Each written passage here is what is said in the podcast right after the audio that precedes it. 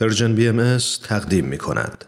شباهت اسامی شخصیت های این داستان با افراد واقعی کاملا اتفاقی است.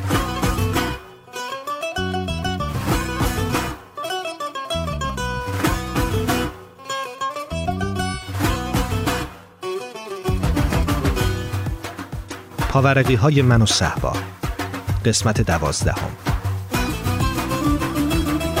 من و اشکان داشتیم از مغازه علی آقا دریانی برمیگشتیم که دیدیم از ته کوچه صحبا و خواهرش با کیسه های پر از میوه و سبزی آروم آروم میان جلو.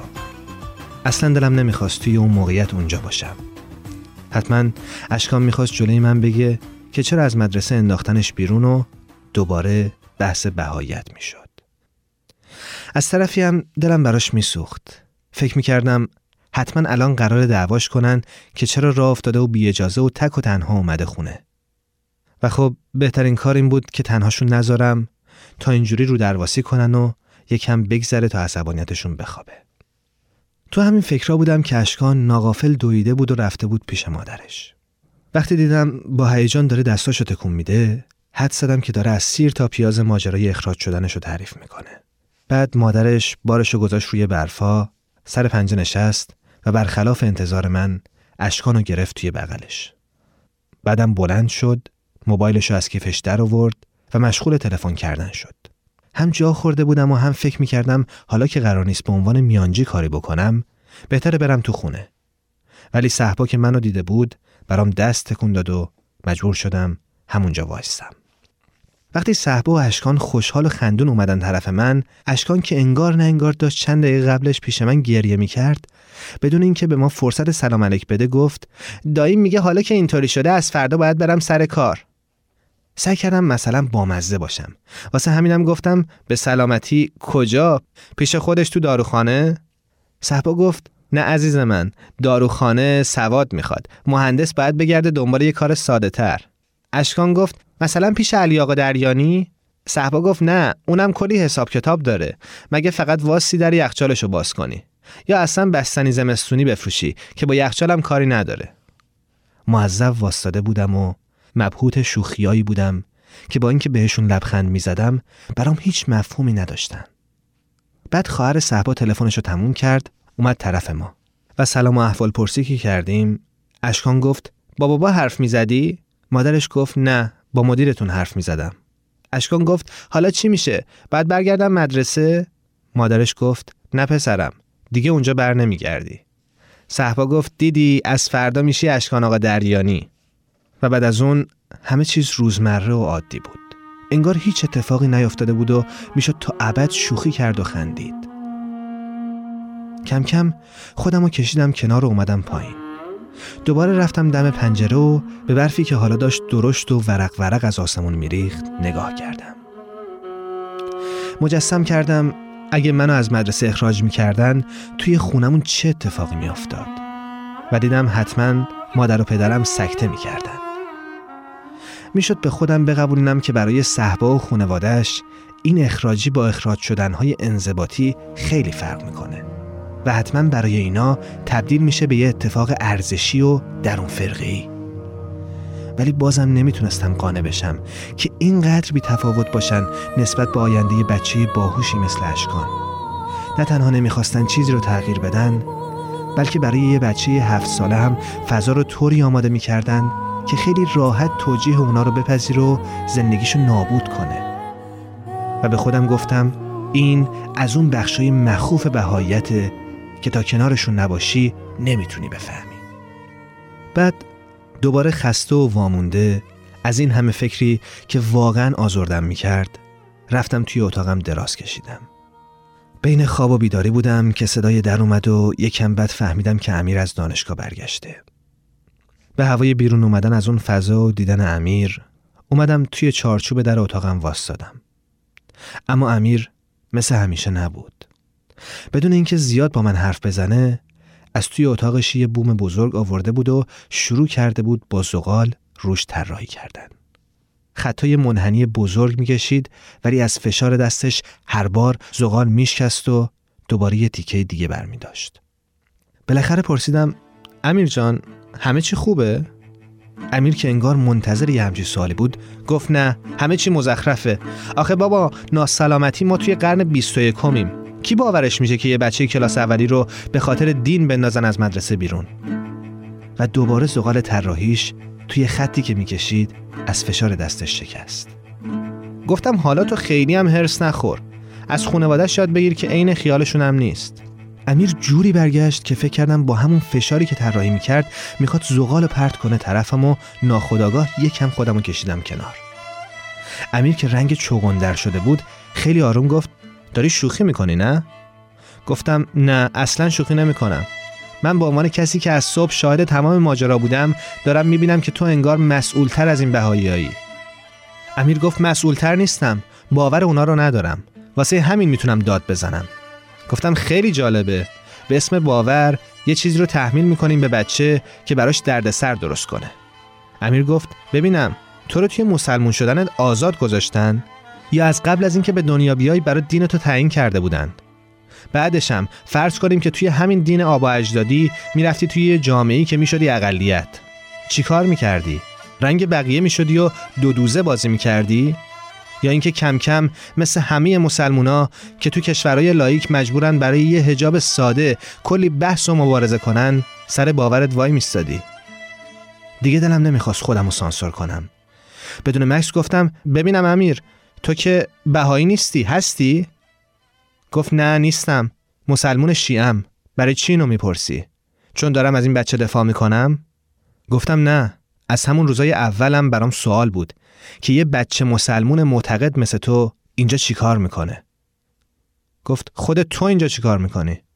براش توضیح دادم که من نمی‌دونستم دارم کجا میام وگرنه من کجا و خونه بهایی ها کجا.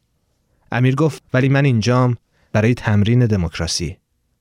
با پوسخند گفتم کدوم دموکراسی؟ اگه تو همونی هستی که من توی این مدت دیدم توی نماز خوندنت توی اعتقاداتت دیگه دموکراسی تعریفی نداره. مگه میشه توی شرع تساهل کرد؟ امیر گفت مثل این مقاله نویسای افراطی تحلیل می‌کنی. گفتم ببین امیر عزیز فکر کنم تو توی این مدت فهمیدی که من چه جور آدمیم. نه افراطیم نه بیدینم. چیزی که من نمی‌فهمم این نگاه توه. اگرم دلت می‌خواد می‌تونی به من بگی به تو هیچ ربطی نداره و تمومش کنیم همینجا. امیر گفت نه چرا تمومش کنیم؟ برات میگم. وقتی خیلی بچه بودم با برادرم به خاطر کارش رفته بودیم غمسر کاشان. یه روز صبح دیدم همه دارن توی کوچه میدوئن به طرف یکی از خونه ها که پنجره هاشو شکونده بودن و از توش یه چیزایی رو می آوردن بیرون. پرسیدم که چه خبره؟ گفتن دارن اون خونه رو آتیش می‌زنن و قبلش می‌خوام وسایلش رو به اصطلاح به قنیمت بگیرن. و وقتی پرسیدم چرا گفتن چون اونجا خونه بهایی است. نمی‌دونم اهل خونه جایی قایم شده بودن و این صحنه ها رو می‌دیدن یا اینکه به موقع خبر شده بودن و در رفته بودن. به هر حال ملت ریختن و خونه رو آتیش زدن. بعد شنیدم از دوستای برادرم که روز قبلش توی مسجد یه بابایی مردم رو تحریک کرده بود و گفته بوده که از بین بردن بهایا حتی برای خودشون هم ثواب داره. گفته بوده آتیش زدن اون خونه آب رو آتیشیه که تو جهنم قرار گریبانشون رو بگیره. اون اتفاق اون نفت پاشیدنا اون آدما و شعله ها برای من یه تابلوی بزرگ از همون جهنمی شد که از بچگی وحشتش رو توی سرمون فرو کردن و همیشه توی ذهن من موند. تا مدتها تصورم از اون آدمها یه مشت موجود متوحش بی احساس بود که دلم می‌خواست لاقل توی نقاشیام حذفشون کنم. ولی بزرگتر که شدم فهمیدم که اون آدما می‌تونن آدمای خوبی باشن. شایدم بودن. آدمایی که نماز و روزه و خیرات و مبراتشون ترک نمی‌شد. آدمای ساده دل بی مطالعی که به حرفهای منبع قدرت مخصوصا وقتی داره از جایگاه مذهبی میاد باور داشتن. مثل همونی که باور کرده پدر صحبا رو باید بکشه. مثل همین آقای مدیر که اشکان با همون قاعده جهنم رو حذف کردن میندازه از مدرسه بیرون. و گرچه چهار تا کتاب خونده ولی مثل همون آدمای اون روز غمسر ذهنش بی مطالعه و محدوده. وقتی یه همچی چیزایی رو می‌بینی دو تا راه برات بیشتر نمیمونه. یکیش اینه که شتاب زده بگی حالم از هرچی دینه به هم می‌خوره که جز اختلاف انداختن بین آدمها و گرفتن عقلشون هیچ کار دیگه ای نمی‌کنه. ولی خب اینطوری که یه با تعصب صف بگیری انان خیلی چیزای دیگه توی دراز مدت از دستت میرو سخت میشه دوباره درستش کرد. یه کار دیگه هم اینه که به قدرت های دینی کاری نداشته باشی. به جاش یه نگاه به تاریخ بندازی. یه نگاه به ماهیت مذهب بندازی ببینی تأثیر دین در پیشرفت جامعه نه فقط توی بخشای علمی و فرهنگی که به لحاظ تربیتی و آدم ساختن چی بوده. بعد اینجوری میشه که دلت می‌خواد بدونی این همه دینایی که هستن هر کدوم چی میگن. خب طبعا من به عنوان آدمی که از خانواده مذهبی اومده دومی رو انتخاب کردم. گفتم اتفاقا به دلیل همین فضای مذهبیت میگم که تو داری یه جایی زندگی می‌کنی که شرعن اشکال داره. امیر گفت نمی‌دونم شاید تو راست میگی. ولی برای من دین دو تا بخشه. یکی بخش روحانیشه یکی قوانینش. توی بخش قوانین که من اسمشو می‌ذارم آین نامه وقتی پشت فرمون میشینی دیگه با توجه به شعورته که توی هر موقعیتی رفتار می‌کنی. دروغ چرا؟ من یکی از مهمترین اتفاقای زندگیم اینه که دارم با صحبای بهایی زندگی می‌کنم. و شانسم هم گفته که صحبا خیلی بهاییه. فقط به اسم بهایی نیست. خب حالا اگه این کفره که یه آدمایی رو اینقدر شریف می‌کنه من یکی مخلصشم هستم. بهش گفتم خب با همه جانبداری از اینا چرا بهایی نمیشی؟ دوباره مدل همون برادر بزرگی که یادش رفته ازت کوچیکتره گفت می‌دونی چرا دارم از ایران میرم؟ می‌خوام جای دیگم زندگی کنم و تجربه کنم.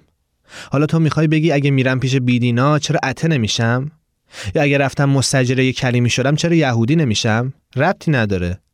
من دارم یاد می‌گیرم که به آدم به عنوان آدم نگاه کنم.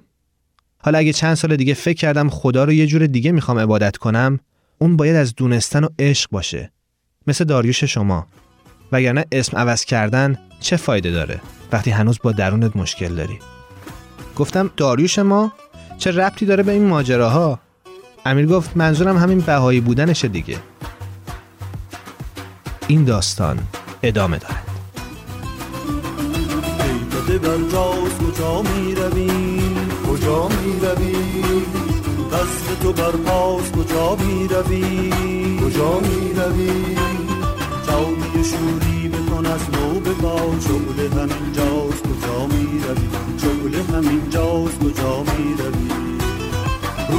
جوان جسم جوان دل جوان خیز و بدم در تن عالم روان. رو جوان جسم جوان دل جوان خیز و بدم در تن عالم روان. این برنامه کار مشترکی بود از نویسنده شبنم کارگردان شاهراخ اجرای متن ایمان ضبط صدا بهنام صداگذاری و میکس نهایی شبنم با تشکر از رادیو نسیم و استودیوی رادیو فرکانس 19